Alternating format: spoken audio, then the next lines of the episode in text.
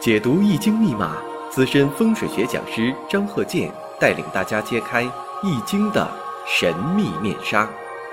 周易新天地，五行解奥秘。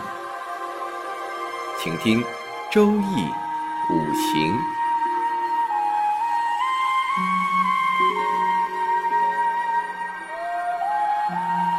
上山微电台荣誉出品。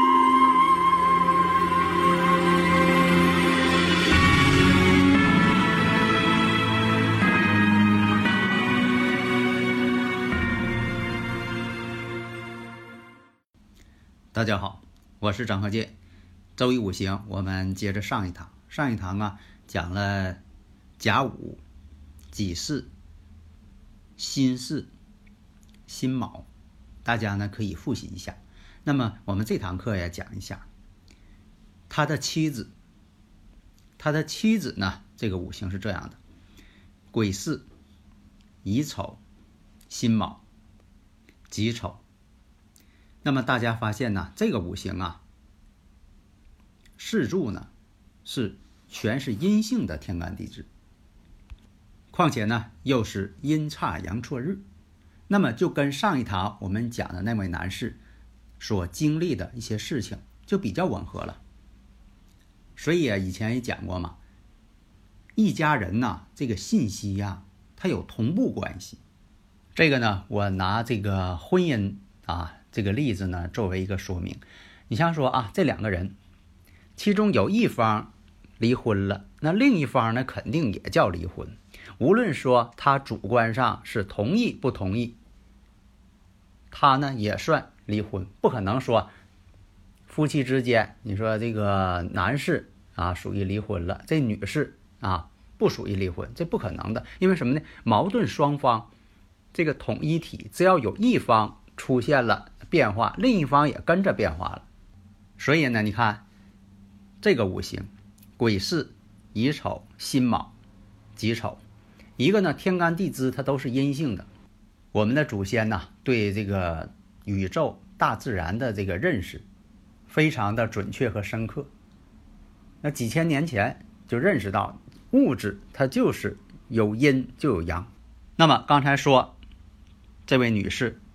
这个呢，五行组成啊，这个生日五行组成，癸巳、乙丑、辛卯、己丑，大家呢可以分析一下，你看他们之间呢有一些同步关系，或者是在他身上所发生的事情是否是信息同步，在这方面是否有一个吻合性？下面呢想回答一下呀，听友啊提出的一些问题，呃，你像在这个。节目当中啊，问说这个塑料它属于什么五行？这个呢，我可以很肯定的告诉大家，这塑料啊，它就有火性。为什么呢？它是化工的石油提炼品，本身呢，它也具备这个燃烧的特性，所以呢，这个就是属于跟火有关系的五行。现在来讲呢，这个五行当中啊，扩展的。非常的这个全面，它不像古代了。古代呢，呃，生活呀，啊，科技发展呢，它都是比较原始或者比较单一，它好区分。现在呢，各种的方方面面的，在生活当中出现的，你是物体也好啊，事物也好啊，等等啊，这方面呢，错综复杂。有的时候它是一个混合体，它不是一个单一的五行。那么，在这个住宅环境学这方面，也有朋友提出一些术语。什么叫飞刃？其实呢，这个五行上讲啊，比如说这个建筑前边，它正好呢是两个建筑之间错开了，它有一个墙角，这个墙角又不是正对着自己，它是有一个面儿，比如说这个墙面啊，这个。房子呢都是南北的，但是前面那个房子东墙东面那个墙，这个墙面呢正好垂直对着自己朝向南面的这个墙，它们之间形成个垂直关系。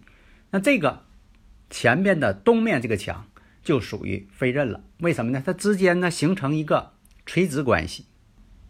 比如说呀，就像你在窗前看到前面有一个建筑，你正好能看到它前面建筑的它的楼角的部分，但是呢，你们之间呢又是平行关系，只是说呢，你们之间呢左右啊错开了，这么一个情况。那么还有位听友朋友啊，就是咨询一下，你像说这个房子啊，缺了一条，缺哪一条呢？缺哪个面呢？缺哪个位置呢？就是那个位置啊，正好是他做了一个楼梯，做出来这个楼梯呀，只要是你自己用的，你自己家的，比如说上下层，这个呢就不算那个位置缺失了，这个你不用考虑它是否缺失。担心呢，说这个位置少了一块，怎么补？只要你自己的楼梯不用补。如果说呢，这是一个公用的一个楼梯，那这个位置呢，就看缺哪一个方位。以前不讲吗？这个方位，啊，大自然就存在这个方位呀，方位的这个特点又不相同，而且呢，还要看在这个五行组成上。看看呢是怎么一个情况，所以好多听友朋友吧，总是把这个东南西北呀，或者是说他认为的东南西北，把这个房间呢给啊分成几个区域，啊这个位置是北，这个位置是西北，这个位置是东北，啊这是西南，啊西北，这种划分方法呢是不正确的，因为什么呢？必须按准确的角度来进行划分。而不是你认为所谓的角度来进行划分，而且啊，方位的角度它决定了飞星的组合，而飞星的组合因为角度的不同，千差万别。那么呢，还有听友朋友问说的这个五行当中，古人规定有个术语叫食神，那这个食神多少个？它能化成变成了这个伤官，那这个术语啊，古人就是用这个来定义。其实呢，五行当中啊是这样的：如果说出现了两个以上，你说这个两个食神两个以上了，就可以认为它就是伤官，或者食神在地支当中有强根特别旺，它也会变化成伤官的性质。那么刚才讲到了这个全阴和全阳，啊，这古人呢就是把大自然呢分成阴阳两个部分，啊，你有这个正电，它就有负电，那就是从这方面去考虑。那么比如说啊，呃，这位先生，你看这个五行当中啊，全是阴性的，啊，这位朋友又加了一句，地支也是阴的。其实这样啊，天干只要是阴性的，地支呢。也肯定也都是阴性的了，他不可能说的，呃，天干是阳性的，呃，地支是阴性的，这个不可能。另一个说呀，在五行当中啊，又出现了这个古人呃认为的这个跟财有关系的啊，说这是一个财星，这个也没有了。那什么时间会结婚？提出这个问题的朋友啊，嗯，可能听我的课呢时间不是太长，因为什么呢？这个这位啊，无论是男士还是女士。什么时间结婚，确实呢，与这个呃是否有这个官星啊，有这个财星啊，有一定关系。但是呢，也不是完全决定的。当然呢，上述说的那种情况啊，在婚姻上啊，确实要晚一些。至于说什么时间能结婚，那就得按照我的这个生克制化、刑冲合害来进行分析了。上面呢就是回答一些听友所关心的问题。大家呢如果有理论问题，可以加我微信呢，幺三零幺九三七幺四三六，咱们共同探讨。你看，就是大家所关心的问题，在这里呢，我是毫无保留的都给大家讲。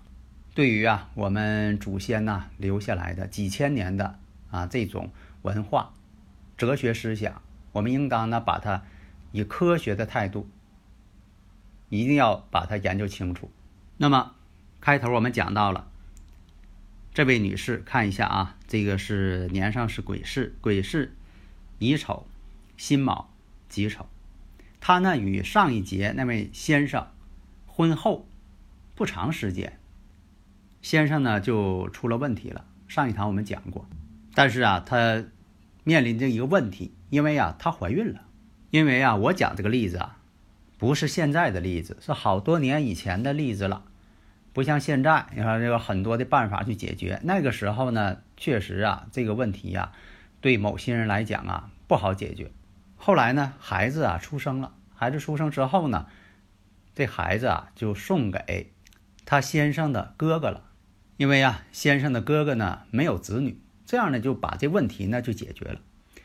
但是呢，我们研究的是什么问题呢？就是说，在五行上怎么体现出来了这个事情？哪些方面进行分析会出现这个问题呢？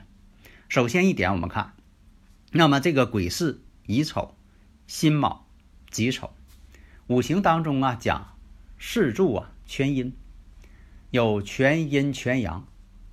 古人呢就这么论的，全阴全阳。因为什么呢？缺少另一种五行，那全是阳性的或者全是阴性的，成为一个单一化的了。所以啊，古人才说呀。全阴全阳，属于孤独的这么一个感觉，因为缺少另一个五行嘛，缺少另一种五行。那年上这个癸水呀，叫做食神。食神呢，看一下没有根基，在地支上没有根基。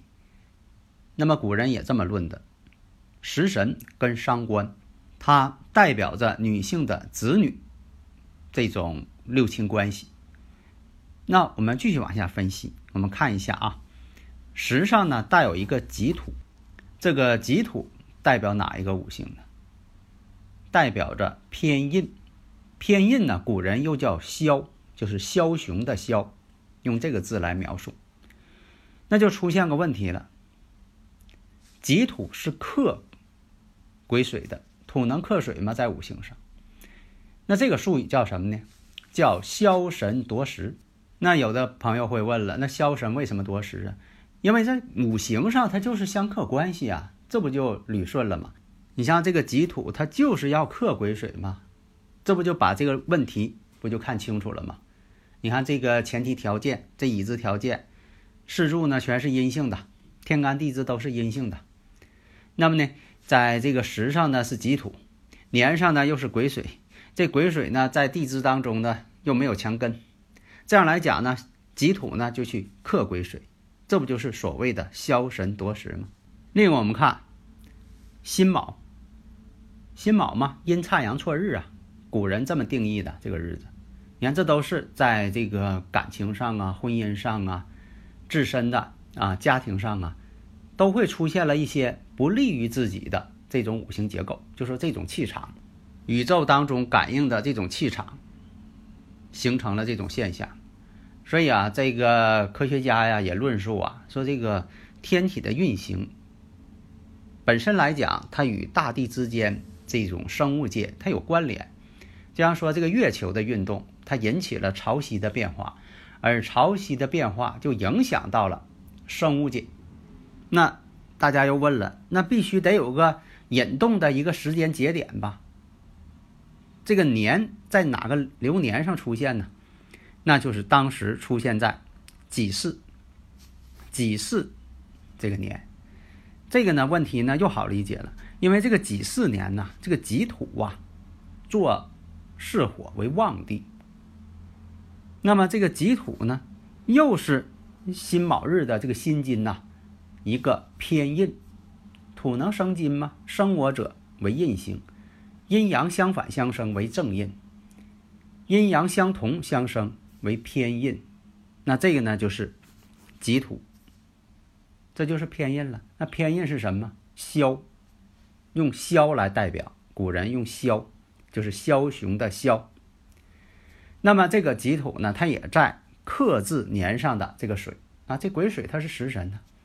你看出现这种征兆了，本身。原局它就有这个己土，年上再出现这种相克关系，不就加强了？这就是引动的时间点吗？有的时候问你了，是有这么回事儿，那哪一年？